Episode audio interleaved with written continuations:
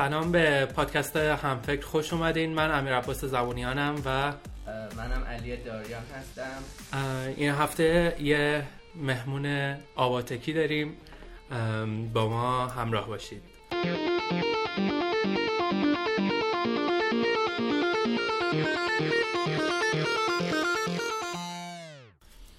علی همفکر چیه؟ هم فکر رویداد دور همیه که کارآفرینا و اونایی که به این حوزه علاقه مندن چهارشنبه 6 تا 8 دور هم جمع میشن و به شبکه سازی و networking در این رابطه می‌پردازن. یه چیزی هم که لازمه بگم قبلا هم گفتم این سیزن رو ما سعی کردیم محتواش مناسب دانشجوها و اونایی که تازه می‌خوان وارد فضای کار بشن در نظر بگیریم. واسه همین شاید مهمونه ما رو باشون پادکست دیگه هم شنیده باشید ولی سعی کردیم یه محتوای جدیدی ارائه بدیم. از مهمونه ما می‌خوایم خودش معرفی کنه لطفا. سلام من کاوه یزدی‌فردم در حال حاضر تو آواتکم و قبل از اینجام در سراوا بودم. خب در حد یه خط میگید title حتما. title من در آواتک البته آواتک تیم کوچیک و agile ی داره که سعی می‌کنیم کارهای زیادی رو هر کس انجام بده. اما چیزی که به عنوان تیتر من هست COO یا Chief Operating Officer هست. معمولا COO توی شرکت ها وظیفه انجام دادن کارا رو به عهده داره نظارت کردن روی فرایندها که کارا چقدر داره افیشنت و افکتیو انجام میشه و مطمئن بشه که پروژه ها فعالیت و اقدام ها داره به سرانجام می‌رسه به بهترین نحو.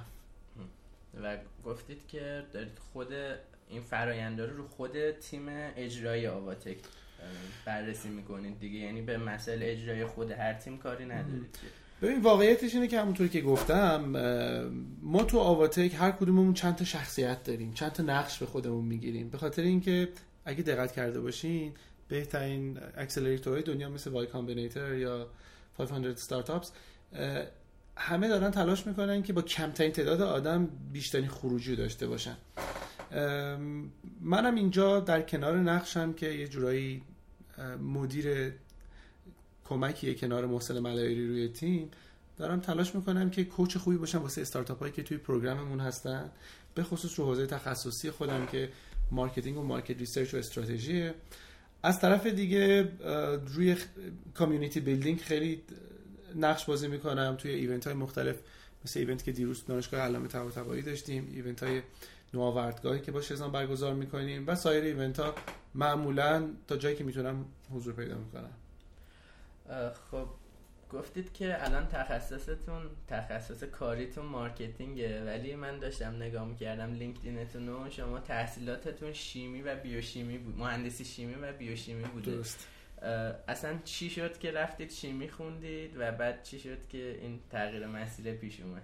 این داستان زندگی واسه آدما وقتی که سیر رد می‌کنن موضوعیت پیدا می‌کنن خودشون فکر می‌کنن به اینکه چی شد واقعا این مسیر رسید به اینجا و به نقش تقدیر و اختیار خودشون خیلی فکر می‌کنن.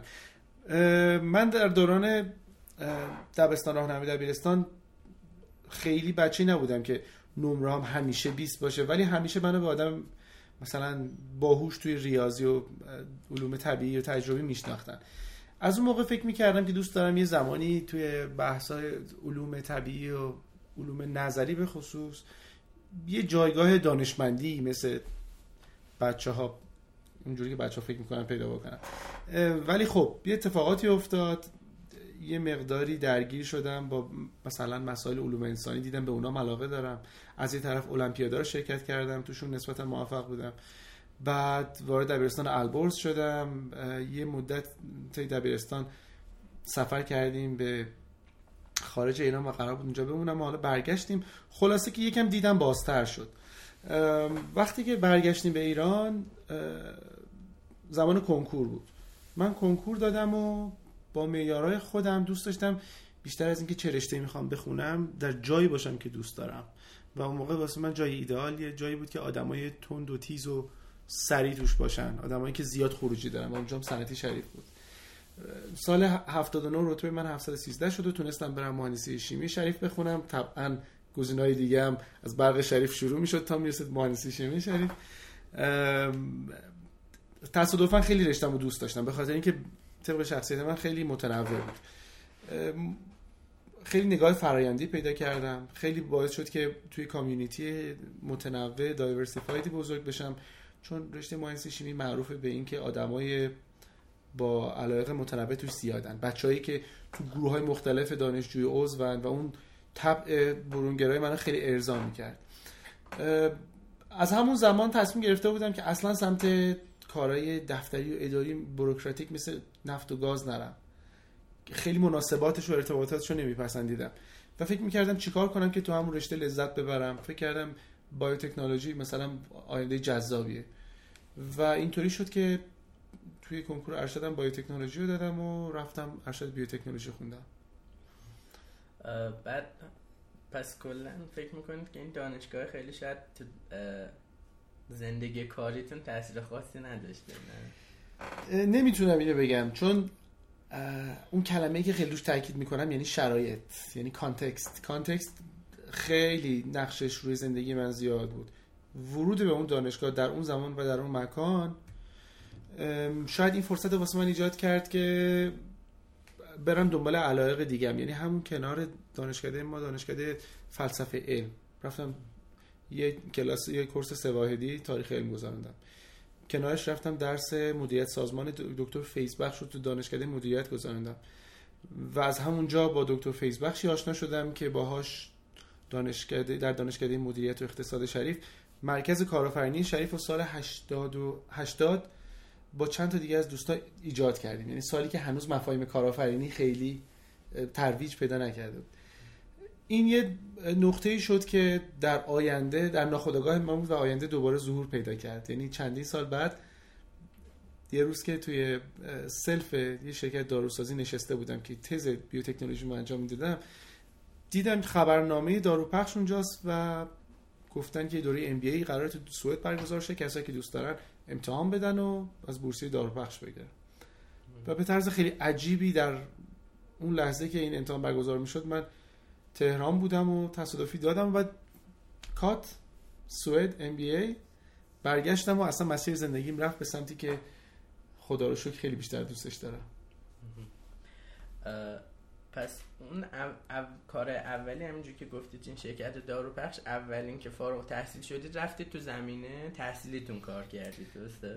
ناخداگاه به خاطر تزی که تو دوران ارشد انجام دادم که روی تولید تخمیری آنتی بیوتیک و یه سری داروی دیگه بود ورود پیدا کردم به حوزه دارو و اونجا موندگار شدم از یه شرکت دارویی هم به یه شرکت داروی دیگه رفتم و خب واقعا مبحث تولید مبحث جذابیه ولی ناخداگاه رفتم به وارد حوزه شدم که خیلی بیشتر دوستش داشتم.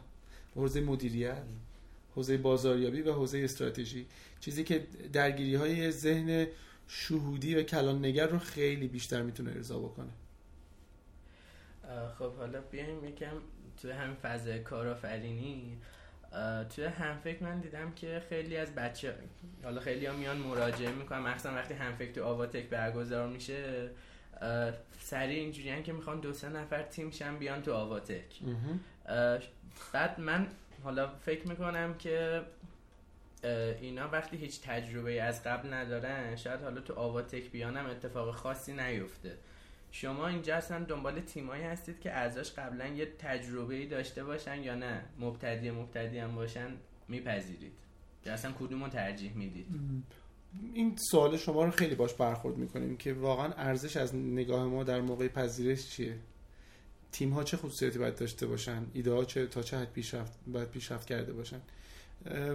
حقیقتش چه از نظر تئوری چه از بود تجربه که تو این چند هفته داشتم و پای میز قضاوت نشستم روی تیم ها کاملا نظرم اینه که تاکید آواتک روی اینه که تیم های اینجا بیان. که ذاتا این چابکی رو و این ارتباط خوب رو با همدیگه تونسته باشن دیولوب کرده باشن. نشون بدن که یک چیزی بین اینا هستش که از بقیه اونا رو جدا می‌کنه. و این لزوما یه دانش قبلی نسبت به تجربه استارتاپی نیست. بلکه یک باز بودن سرعت یادگیری و علاقه زیاده. این ستا خیلی می‌تونه مهمتر از این باشه. چون آدمی که ممکنه در آواتک از صفر شروع بکنه با یه شیب تند خیلی راحت تر میشه اون جایی ببریش که خودمون تصویر کردیم. توی آدمی که از قبل ذهنیت هایی داره و به اونا چسبیده و احساس می‌کنه همه چی رو بلده. خب ولی به جاش تو این مثلا یکی مثل شما که از قبلی دیدی به marketing داره وقتی میاد دیگه لازم نیستش مثلا fundamental اون علمو یاد بگیره. می‌تونه به چیزای جدیدتر وقت بذاره. ولی کسایی که صفرا کل این شیش ماهشون شاید بره به اینکه تازه basic ا رو یاد بگیرن.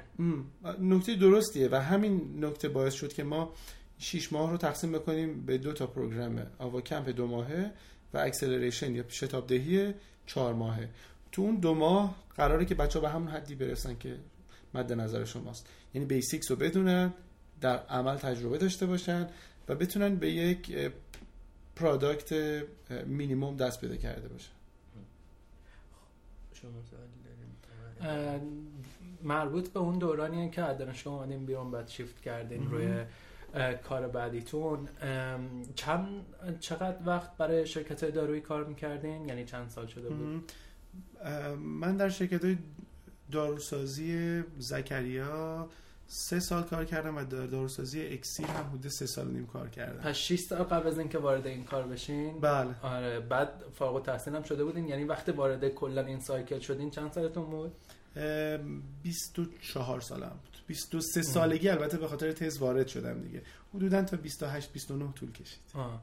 خب میگم تا 29 طول کشید. بعد 29 تازه رفتین تو این شیفت جدید زندگیتون که MBA بود و marketing بود هنوزم نرفته بودم. بعدش هم یه جای دیگه امتحان کردم. آه. که اونم در واقع پیشنهادی بود که founder گروه سولیکو و کاله به هم داد برای مدیر عاملی شرکتی در درون گروه سولیکو به اسم آتیبال. آتیبال یه marketing solution company بود که فلسفهش این بود که بتونه به این همه شرکت های زیر مجموعه گروه کاله سولیکو خدماتی مثل market research مثل packaging و design promotion material شون مثل label ها مثل بیلبورد و سایر design ها رو بده. و کنارش حالا یه سری product دیگه مثل PR مثل marketing strategy و اینا رو هم دیجیتال هم ما درش وارد کردیم. اونم حدود دو سال طول کشید. یک سالم کنار خود آقای سلیمانی به عنوان مدیر پروژه مشغول بودم که کارهای زیادی که مثل کارآفرین فوق العاده همیشه شروع می‌کرد یکم بهش نظم بدیم و یکم پیگیری بکنیم و سرانجام برسونیم و بعدش بود که اون مسیر تغییر کرد. تازه شد سی و دو سی و سه. دقیقا یعنی سی و دو. الان چند سالتونه؟ الان سی و چهار سال و هشت ماه همه الان یکی از دقدقه بچه ها همینه. خیلی از همین بچه هایی که میان هم فکر و می‌خوان تیم تشکیل بدن سری میان تو آواتک و اینا. یکی اینکه دقدقهشون اینه که داره دیر میشه. مثلا طرف 20 سالشه ولی تو ذهنش اینه که دیر شد. مثلا بعد یکی از چیزایی هم که به خاطر اینکه می‌خوام بیان تو دنیای کارآفرینی و آواتک اینه که موفق های این کار رو نگاه می‌کنن. مثلا میگن اه فلانی از این نقطه رسیده به اینجا انقدر داره در میاره. بعد دغدغه‌شون اون انقدر داره در میاره. است درست. اون پولیه که می‌خوان در بیارن. بعد میگن که این پول رو می‌خوایم چون سریعتر در بیاریم سریع بیایم بیایم مثلا استارتاپ بزنیم مثلا در بیاریم. نسبت به این فکر یعنی چه تزی دارین اینی که داره دیر میشه سریعتر بجنبیم مثلا اه شد 22 سال مثلا. فکر می‌کنم شاخص موفقیت اولا خب آدما مختلف تعریف می‌کنن دیگه. ولی واقعیت این اکثر آدمای موفقی که من می‌بینم تو این اکوسیستم شاخص موفقیتشون اون جنس پوله نبوده. جنس achievement بوده. جنس احساس دستیابی و موفقیت بوده. یعنی حالا این اصلا جدا نیست واقعا یه correlation و ارتباطی با هم داره.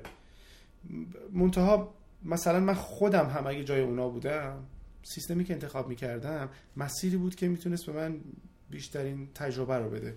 برای همین که از مسیری که رفتم ناراضی نیستم ناراحت نیستم. فکر نمی کنم 34 سالگی واسه شروع کردن یه کار اصلا دیر باشه. درسته که آدما یاد می‌گیرن به تحمیل جامعه که محافظه کارتر باشن هرچی سن میره بالاتر. ولی خیلی دارم می‌بینین که دیرتر شروع کردن.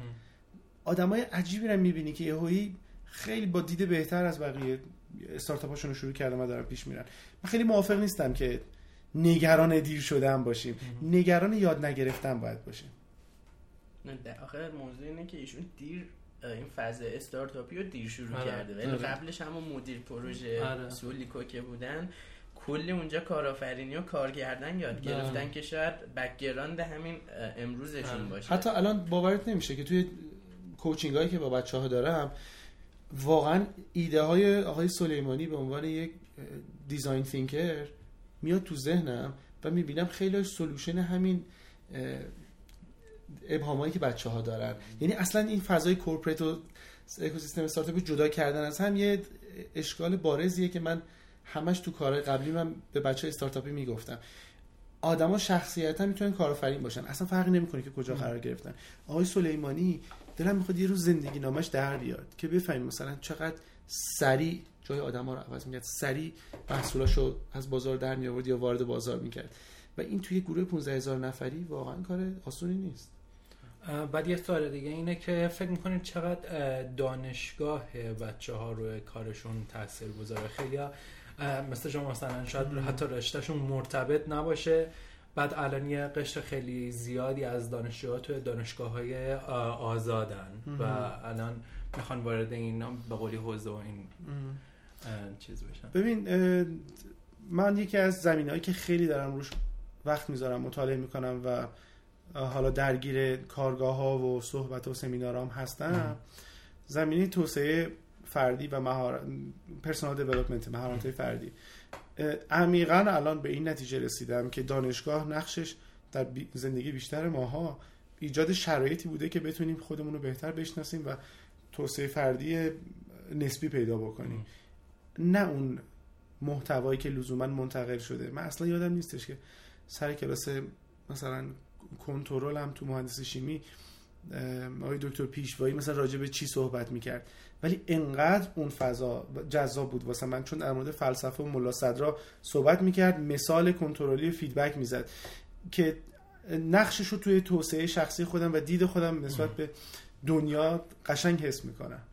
پس از اون دانشگاه برای پرسونال دیولپمنت استفاده می‌کنید ناچارن. یعنی مثل تیمم بدل از وضوعه. چون ما نمیفتیم تو مسیرهای درست رشد و بالندگی تو دوران دبیرستان و دانشگاه خودتون بهتر می‌دونین اگه الان ده سال پیش بود 20 سال پیش بود شما حاضر بودین خیلی کارهای دیگه بک- بکنین خیلی مطالعات دیگه بکنین خیلی مسائل دیگه رو برین توش چون می‌دونستین که اونجا خیلی غنیتر می‌تونین و سریعتر می‌تونین یادگیری داشته باشین و آماده تر بودیم الان هممون. ولی چیزی که من الان از کلا از داستان زندگیشون یاد گرفتم خودم اینه که وای نستادن هیچ وقت. ببین الان خود من شاید یا خیلی دیگه که همسنای من که هستن تو هم فکر و دانشگاه و همه این چیزا اینه که میگه آقا این رشته خوب نیست. وایساده که معجزه بشه. یه اتفاقی بیفته. شما رفتی همین کارایی هم اگه همین امروز اینجایی شاید چون کار تو کار پیش اومده هی دیگه میگی رفتم تو داروسازی MBA شد. MBA رو گرفتم کاله شد. کاله مثلا رفت یعنی هی بی ربط بوده. ولی چون همش حرکت کردی اه، کارها و موقعیت جدید پیش اومده. اینکه آدم بشینه که مثلا این رشته نمیشه این کاره نمیشه خب.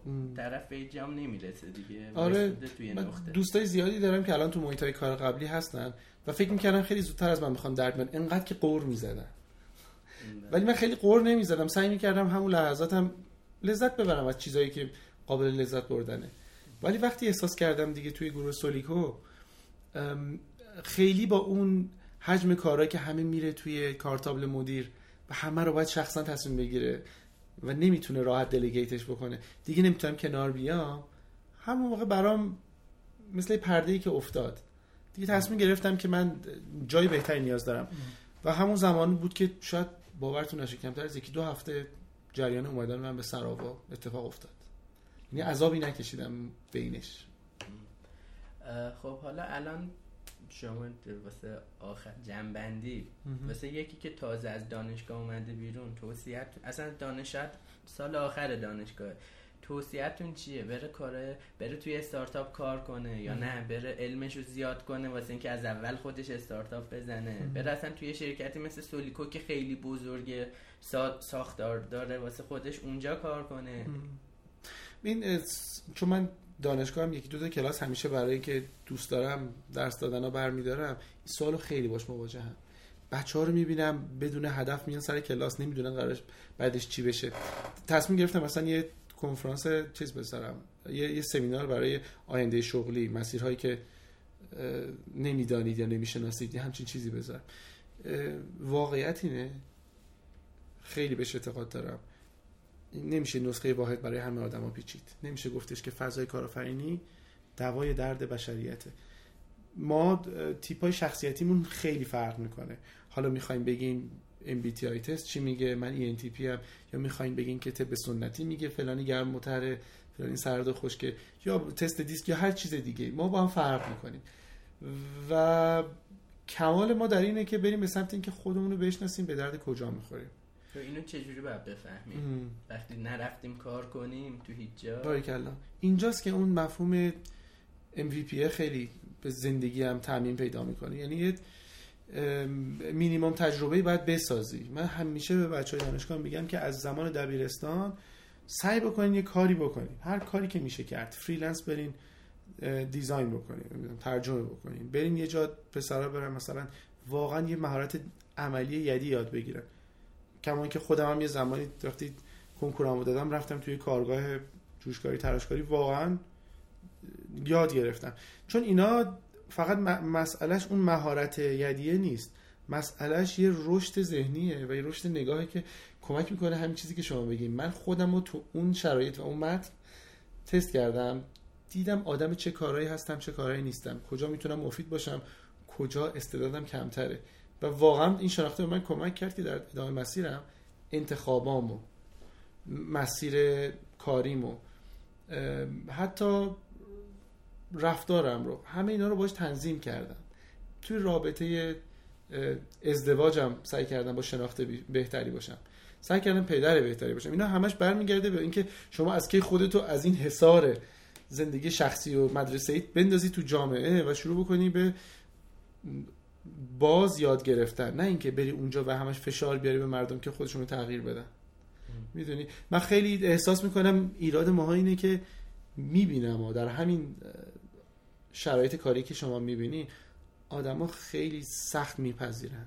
خیلی دوگمن روی ایده هاشون و هنوز ممکنه یک دهم تجربه های مثلا ماهارم نداشته باشن. فکر می‌کنن که دنیا رو شناختن و مدل کردن و اینجوریه و لاغیر. این مانع بزرگه جلوی پیدا کردن اون مسیری که با ایتریشن بهش می‌رسی. دست شما در نکنه خیلی. اگر که اه، شنونده‌مون بخوام باهاتون راه ارتباطی داشته باشن توییتر چیه حالا روشی آره من معمولا این سه تا کانال رو پایان سمینارام میگم.